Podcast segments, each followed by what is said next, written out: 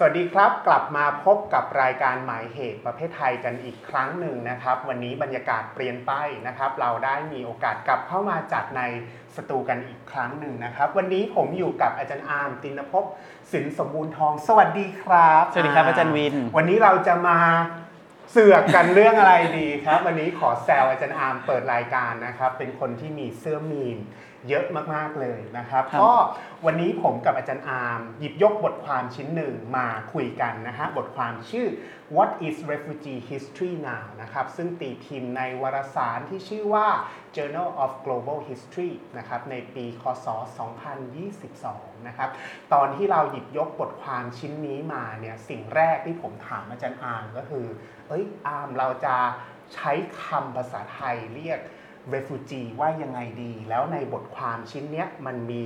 นิยามคำจำกัดความเยอะแยะมากมายเลยอืม diaspora migrant นะครับ เพราะฉะนั้นผมก็อยากจะเปิดโดยการเริ่มให้อาจารย์อาร์มช่วยนิยาม หรืออธิบายว่าเราใช้คำไหนดีเอ่อใช้ภาษาไทยคำไหนดีกว่าครับ เชิญครับอาจารย์อาร์มโอเคครับ จริงๆคำศัพท์หลัก ๆ ที่ปรากฏในบทความก็จะมีแค่คำว่า refugee กับ diaspora เป็นหลัก แต่ว่าเวลาตัวเองอะสอนหนังสือเรื่องแบบเรื่อง migration ทีไรอะเราก็จะรู้อยู่แล้วว่าตัวผู้เรียนอะก็จะมีความสับสนเนาะครับว่าคำว่าลี้ภัย ข้ามชาติ ข้ามแดน พลัดถิ่นเอ๊ะคำไหนมันคืออะไรกันแน่เลยครับ ก็เลยมักจะเริ่มต้นจากการนิยามคำศัพท์เบื้องต้นก่อนเสมอ ทีเนี้ยอันนี้ขอ disclaim ไว้ก่อนเลยนะครับ ว่า คำศัพท์บัญญัติในภาษาไทยอะมันก็มีความลักๆลั่นๆอยู่ประมาณหนึ่งในวงการ NGO ในวงการวิชาการบางทีก็ไม่ได้แปลตรงตัวกันเป๊ะขนาดนั้น เพราะฉะนั้นวันเนี้ยที่จะนิยามให้คุณผู้ชมฟังในตอนต้นเนี้ยจะขออนุญาตพูดถึงนิยามในทางวิชาการเป็นหลักนะครับแต่ว่าถ้าคุณผู้ชมท่านใดที่เป็น NGO หรือว่าเป็นนักเคลื่อนไหวที่มีความรู้หรือว่ามีมีข้อมูลที่อยากจะมาแลกเปลี่ยนก็สามารถ leave comment เอาไว้ได้นะครับ ขอเริ่มจากคำว่า refugee ตามบทความก่อน refugee เนี่ยในภาษาไทยก็จะใช้คำว่าผู้ลี้ภัยคำว่าลี้ภัยอะถามอาจารย์วินก่อนนะครับว่าลี้ภัย อาจารย์วินคิดว่าภัยที่ว่าครับหมายถึงภัยแบบไหน มีภัยหลายประเภทอืมภัยทางการเมือง ภัยอืมเศรษฐกิจอืมภัยคุกคามทางสังคม อ่าโอเค หลักๆ แล้วอะครับ การที่เราจะเป็นผู้ลี้ภัยได้เนี่ยเขาก็จะแบ่งออกเป็น2มิติใหญ่ ๆ เนาะว่าคุณลี้มาจากภัย ที่เกิดจากน้ำมือมนุษย์ที่เรียกว่าสงคราม ความยากจนการสร้างเขื่อนหรืออะไรก็ตาม กับภัยที่เกิดจากภัยพิบัติทางทางธรรมชาติ น้ำท่งน้ำท่วมหนีมาเพราะว่าดินถล่มหนีมาเพราะว่าเอ่อภูเขาไฟระเบิดอะไรอย่างเงี้ยครับครับ เพราะฉะนั้นการที่คุณอะไม่ได้เต็มใจที่จะเดินทางย้ายถิ่นฐานน่ะแต่คุณถูกบังคับถูกผลักไสด้วยความจำเป็นบางประการมีอาจย้อนกลับไปที่บ้านเกิดเมืองนอนได้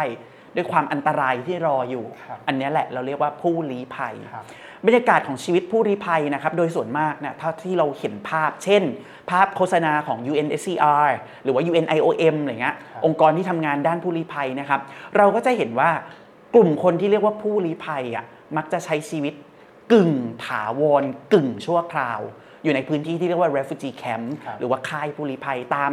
ตะเข็บชายแดนต่างๆ นะครับแต่มันก็มี refugee หรือผู้ลี้ภัยที่ไม่ได้อยู่ในค่ายผู้ลี้ภัย เช่น urban refugee หรือว่าผู้ลี้ภัยในพื้นที่เมือง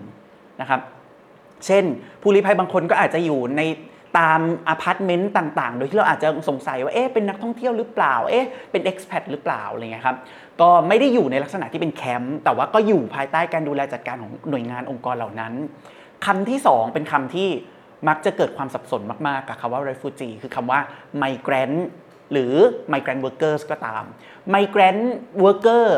นะครับเดิมทีเราจะใช้คำว่าแรงงานต่างด้าว ในกฎหมายตอนนี้ก็ยังใช้คำว่าต่างด้าวอยู่ แต่ว่าในวงวิชาการเราจะใช้เป็นคำว่าแรงงานข้ามชาติ เพื่อจะให้เซนส์ของการที่เราได้เห็น movement นะครับว่ามันข้ามเส้นเขตแดนรัฐชาตินะครับ migrant worker เนี่ยมักจะเดินทางมาด้วยเหตุผลทางเศรษฐกิจและสังคมเป็นหลัก แล้วก็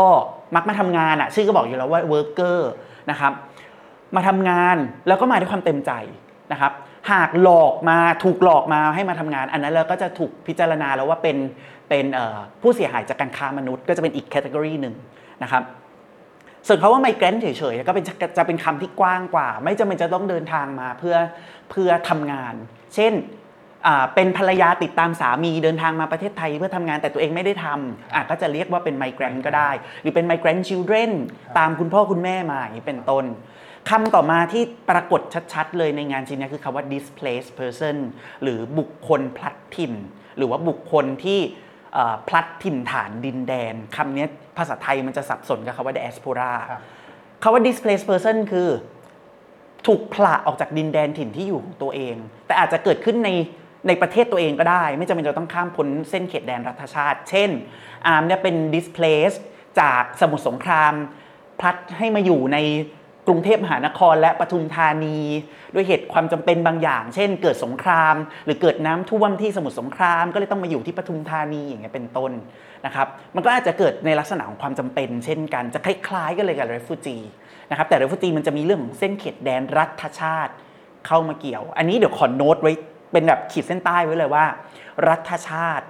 เป็น actor ที่ถูกกล่าวว่ามีบทบาทสำคัญสูงมาก ๆ เลย กับชีวิตของกลุ่มคนที่เรียกว่า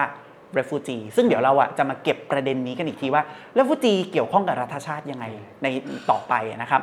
คำสุดท้ายคือคำว่า diaspora diaspora นี่จะเป็นเทอมทางมนุษยวิทยามาก ๆ ในการจะอธิบายถึงกลุ่มคนแบบใดก็ตามที่ย้อนกลับไปในบ้านเกิดเมืองนอนไม่ได้แต่หวงแหน n o s t a l g i a จังเลย คิดถึงบ้านจังเลย มี sense of belonging อันแสนจะพรั่งพรู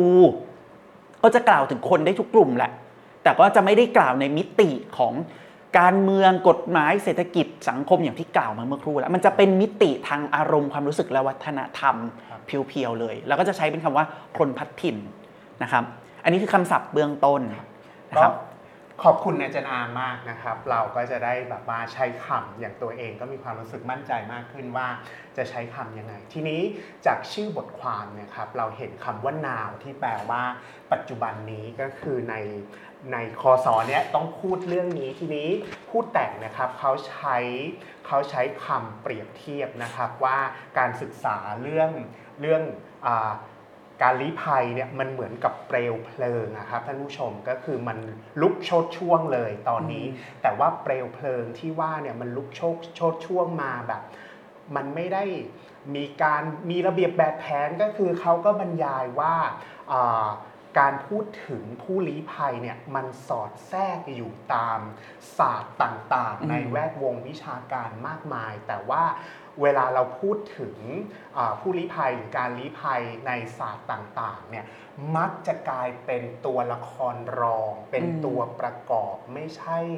ตัวเอกอะฮะมันคือเหมือนกับว่า เอ้ยสนใจนะแต่ไม่ได้สนใจ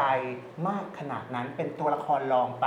ทำไมเป็นแบบนั้นครับอาจารย์เล่าให้ฟังแบบนี้ครับว่าตัวบทความอะไอ้คำว่า refugee history อะครับตัวผู้เขียนเขาก็ต้องตั้งใจจะตั้งคำถามว่า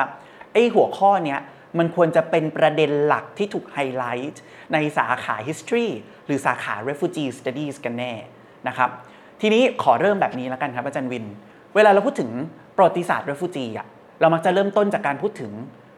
การพลัดถิ่นการยกย้ายถิ่นฐานอันเกิดจากปัญหาเรื่องสงครามโลกครั้งที่สองคือสงครามโลกครั้งที่สองอะมันทำให้ผู้คนจำนวนหนึ่งอะครับต้องยกย้ายถิ่นฐาน เพราะว่ามันมันลี้ภัยสงครามอะทีเนี้ย เวลาเราอ่านตำราหรือเอกสารต่างๆ ในสาขาวิชาประวัติศาสตร์อะกลายเป็นว่าชีวิตของ r e f u g e มันถูกกล่าวถึงแค่พารากราฟสองพารากราฟ หรือถูกกล่าวถึงเป็นแค่แบบเหตุการณ์เล็ก ๆ เหตุการณ์หนึ่งประกอบเหตุการณ์ใหญ่หนึ่งเหตุการณ์ ทีนี้พอไปดูสาขาอื่นกันบ้าง รัฐศาสตร์ อย่างรัฐศาสตร์ความสัมพันธ์ระหว่างประเทศเราจัดวางหรือเรามองเรฟูจียังไง ก็มองว่าเรฟูจีเป็นเพียงแค่อิชชูหนึ่งเล็ก ๆ ท่ามกลางหลากหลายอิชชูในเวทีระหว่างประเทศ ไม่ได้เป็นส่วนสำคัญหรือเป็นองค์ประกอบหลักที่นำไปสู่การออกแบบนโยบายการต่างประเทศที่ต้องเข้ามาจัดการไม่เราก็มองว่ามันก็เป็นแค่เรื่องเรื่องหนึ่ง เป็นมิติหนึ่งของความสัมพันธ์ระหว่างประเทศทั้งก้อนนะครับ ทีนี้พอมันมีสาขา refugee study ขึ้นมาในในวงวิชาการของโลกเนี่ย refugee study มันก็เหมือนพูดทุกเรื่องเกี่ยวกับชีวิตของ refugee แต่มันดันทำให้สิ่งที่เราเรียก refugee history เป็นแค่ไม้ประดับของชีวิต refugee อยู่ดี กลายเป็นว่า refugee studies มันจะมีโทนออกไปในลักษณะของการศึกษาในเชิงกฎหมายระหว่างประเทศ ในในการศึกษาในเชิงความสัมพันธ์ระหว่างประเทศ ในการศึกษาเชิงมนุษยวิทยาอย่างเงี้ยเป็นต้น กลายเป็นว่าประวัติศาสตร์ก็ถูกลดทอนคุณค่านะครับแล้วก็ถูกถูกทำให้เป็นไม้ประดับด้วยเช่นกัน เพราะฉะนั้นงานชิ้นนี้ก็เลยต้องต้องการจะตั้งคำถามว่ามันมีไหม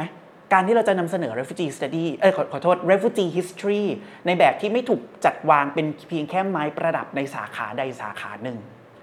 นะครับอันนี้ก็จะเป็นเนื้อหาส่วนแรกครับส่วนสำคัญเลยที่เขาตั้งโจทย์ขึ้นมาในบทความชิ้นนี้ครับอาจารย์วินครับ ก็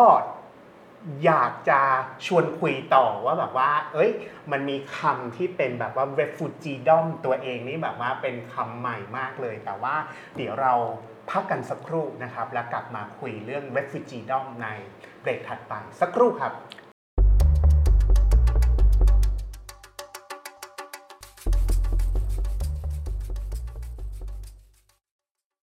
กลับมาคุยกันต่อนะครับในรายการหมายเหตุประเทศไทยนะครับ วันนี้ผมกับอาจารย์อาร์มยังคุยกันอยู่เรื่อง ผู้ลี้ภัยนะครับในเบรกแรกเราคุยกันไปแล้วว่า การศึกษาเรื่องผู้ลี้ภัยเนี่ยมันแทรกอยู่ตามศาสตร์ต่างๆ ในฐานะไม้ประดับ แล้วเราก็ทิ้งท้ายไปว่ามันส่วนตัวเริ่มสงสัยว่าการศึกษาเรื่องผู้ลี้ภัยเนี่ยมันเป็นศาสตร์ที่สมบูรณ์ได้ในตัวของมันเองหรือเปล่าครับอาจารย์อาร์มแล้วก็คำว่า refugee dom ความเป็นผู้ลี้ภัยเนี่ยในเนี้ยเขาในบทความชิ้นเนี้ยเขา พูดถึงในลักษณะไหนครับอาจารย์อาร์มโอเคครับ จริงๆ งานชิ้นเนี้ต้องการจะนำเสนอว่าไอ้คำว่า refugee history อะครับเราศึกษามันในฐานะที่เป็น approach อีกแบบหนึ่งโดยที่ไม่ต้องอิงกับ approach แบบเดิมๆ approach แบบเดิมๆ มีหน้าตาเป็นยังไงก็บอกคุณผู้ชมแบบนี้ครับ หลักๆ เลยจะมีอยู่ 2 แบบครับแบบแรก refugee จะถูกจัดวางในฐานะ object หรือว่าวัตถุแห่งการจะต้องถูกจัดการ ถูกควบคุม ถูกเอ่อบริหาร โดยรัฐโดยนโยบายของรัฐ เพราะฉะนั้น refugee จะถูกมองในในฐานะที่เป็นปัญหาสังคม หรือปัญหาทางการเมืองแบบหนึ่งที่ต้องจัดการที่ต้องควบคุมก็ความหมายที่ 2 หรือ approach ที่2เนี่ย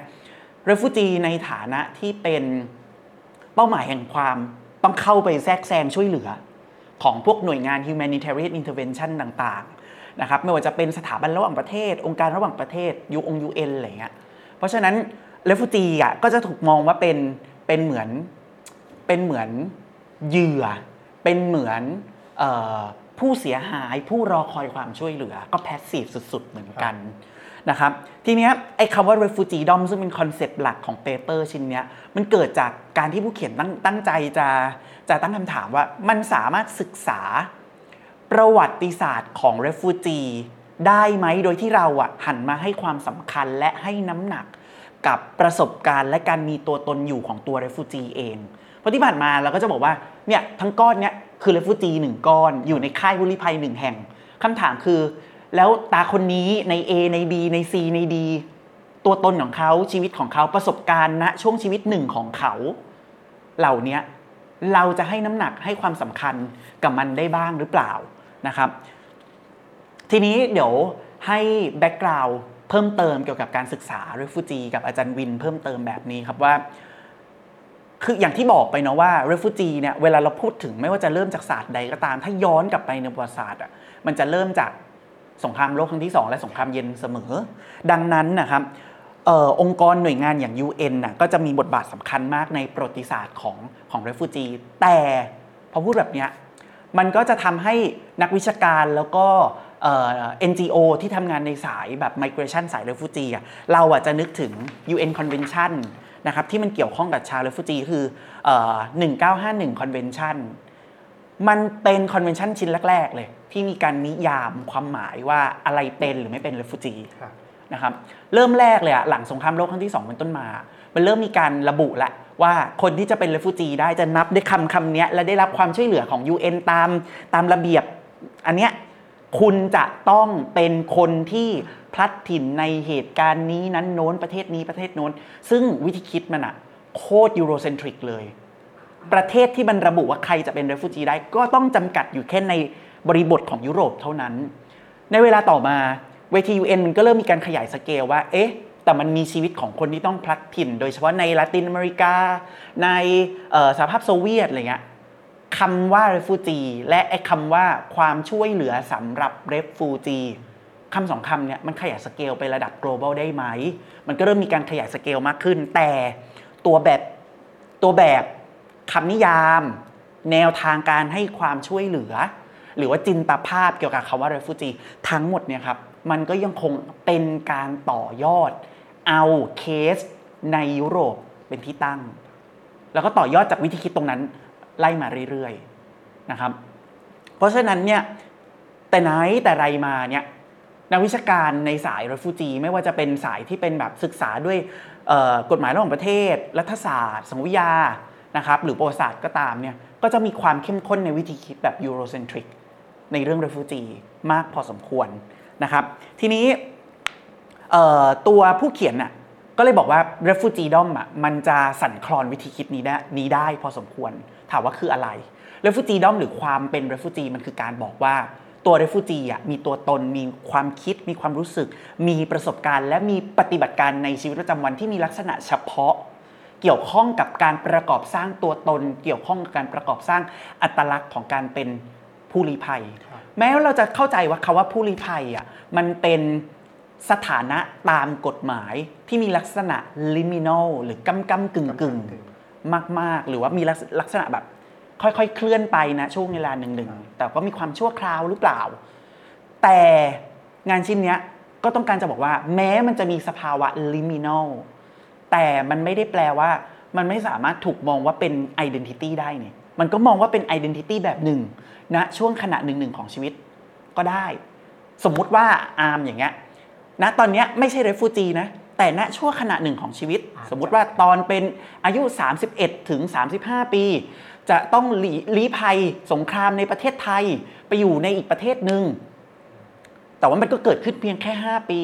คำถามสำคัญคือในช่วงระยะเวลา 5 ปีนั้นนะครับ อาจารย์อาร์มมีวิถีชีวิตเป็นแบบไหน ปฏิบัติการในชีวิตประจำวันของอาร์มมันส่งผลยังไงกับวิธีคิด กับความเชื่ออัตลักษณ์ หรือค่านิยมของตัวเองที่ อยู่ในช่วง 5 ปีนั้น และชีวิตหลังจากนั้นด้วยคำถามคือ แล้วเราจะศึกษาไอ้ช่วงเวลา 5 ปีนั้นของอาร์มยังไง บทความชิ้นนี้ก็นำเสนอว่า เราสามารถศึกษาสิ่งที่เรียกว่า refugee dom ได้ด้วยสิ่งที่เรียกว่า archive ครับอาจารย์ เรากำลังจะแบบว่า ถามคำถามนี้เลยว่าแบบว่าตอนนี้เราได้ความเข้าใจที่แบบครบถ้วนมากเลยนะฮะว่าเวฟจีดอมคืออะไรศึกษาอ่าเอาง่ายๆ ศึกษาอะไรนะฮะทีนี้วิธีศึกษาเนี่ยงานชิ้นนี้ แล้วก็อาจารย์อาร์มเนี่ยเราคุยกันนอกรอบก่อนที่จะอัดรายการ ว่าเว้ยวิธีศึกษาคืออะไรใช้จดหมายเหตุ ซึ่งในรายการหมายเหตุประเภทไทยเนี่ยเราเคยพูดเรื่องนี้อืมแล้วส่วนหนึ่งทีนี้ ถ้าเราจะใช้แบบว่าฮะจดหมายเหตุ หรือ archive จะแปลเป็นภาษาไทยยังไงไม่รู้เนาะจดหมายของผู้ลี้ภัยเนี่ยบทความชิ้นนี้เขาเสนอไว้ว่าอย่างไง และอาจารย์อาร์มเองคิดว่าอย่างไงครับผมโอเค จริงๆ ในงานชิ้นเนี้ยกล่าวถึงการศึกษา refugee หลักๆ เลย 2 แบบที่เราจะเห็น refugee dom อย่างชัดเจน อันแรกเนี่ยเป็นอะไรที่ตัวเองก็ถนัดแล้วก็คุ้นเคยดีอยู่แล้วก็คือการใช้ ethnography ครับไปศึกษาใน refugee camp ครับนะครับซึ่งงานของนักมนุษยวิทยาและนักสังคมวิทยาจำนวนไม่น้อยเลยในโลก ที่ศึกษาเรื่อง refugee ก็จะใช้เครื่องมือแบบเนี้ยครับแต่ทีนี้งานชิ้นเนี้ยไม่ได้จะเสนอเรื่อง ethnography เขาต้องการจะเสนอเรื่อง archive เป็นหลัก archive ที่ผ่านมาไงครับอย่างที่บอกคุณผู้ชมไปเมื่อครู่นะว่าการศึกษาเรื่องฟูจีที่ผ่านมามันครอง โดยนักประวัติศาสตร์ นักรัฐศาสตร์และนักกฎหมายระหว่างประเทศ เอกสารส่วนใหญ่ก็จะเป็นเอกสารที่ไม่ได้มีตัวตนของเรฟูจีอยู่ในนั้นน่ะนะครับแต่งานชิ้นนี้ต้องการจะบอกว่าเราศึกษาเอกสารส่วนตัว หรือ oral history ของ refugee ให้ได้เห็นชีวิตของเขาณช่วงขณะหนึ่งๆได้ เช่น ไปดูไดอารี่ ไปดู memorial book หรือว่าบันทึกความทรงจำ หรือแม้กระทั่งพูดคุยกับเขาย้อนอย่างเมื่อกี้อามยกตัวอย่างว่า 31ถึง35 ปีอามเป็น refugee ปัจจุบันอามอาจจะอายุ 40 แล้ว ย้อนกลับไปอะนั่งคุยกันอามเมื่อ 5 ปีที่แล้ว ตอนอายุ 35 ตอนที่อามแบบสุดท้ายไม่ต้องเป็นเรฟูจีแล้วตอนนั้นรู้สึกอะไรมีความคิดยังไงประสบการณ์ช่วงนั้นเป็นอย่างไรเนี่ยเราก็สามารถใช้ oral history ได้เช่นกัน งานชิ้นนี้อาจจะไม่ได้กล่าวถึงนักวิชาการคนนี้ แต่ว่าอาร์มอะรู้จักนักวิชาการคนนี้แล้วค่อนค่อนค่อนข้างชอบชิ้นงานของเขา เขามีชื่อว่าอันเดรียเปโตนะครับเป็นอาจารย์อยู่ที่ Central European University อันเดรียเปโตเนี่ยก็เป็นคนหนึ่งซึ่งพยายามจะบุกเบิกการศึกษาไอการใช้ oral history และการใช้ archive เพื่อศึกษาลึกลงไปถึงการเข้าใจสิ่งที่เรียกว่า subjectivity ของ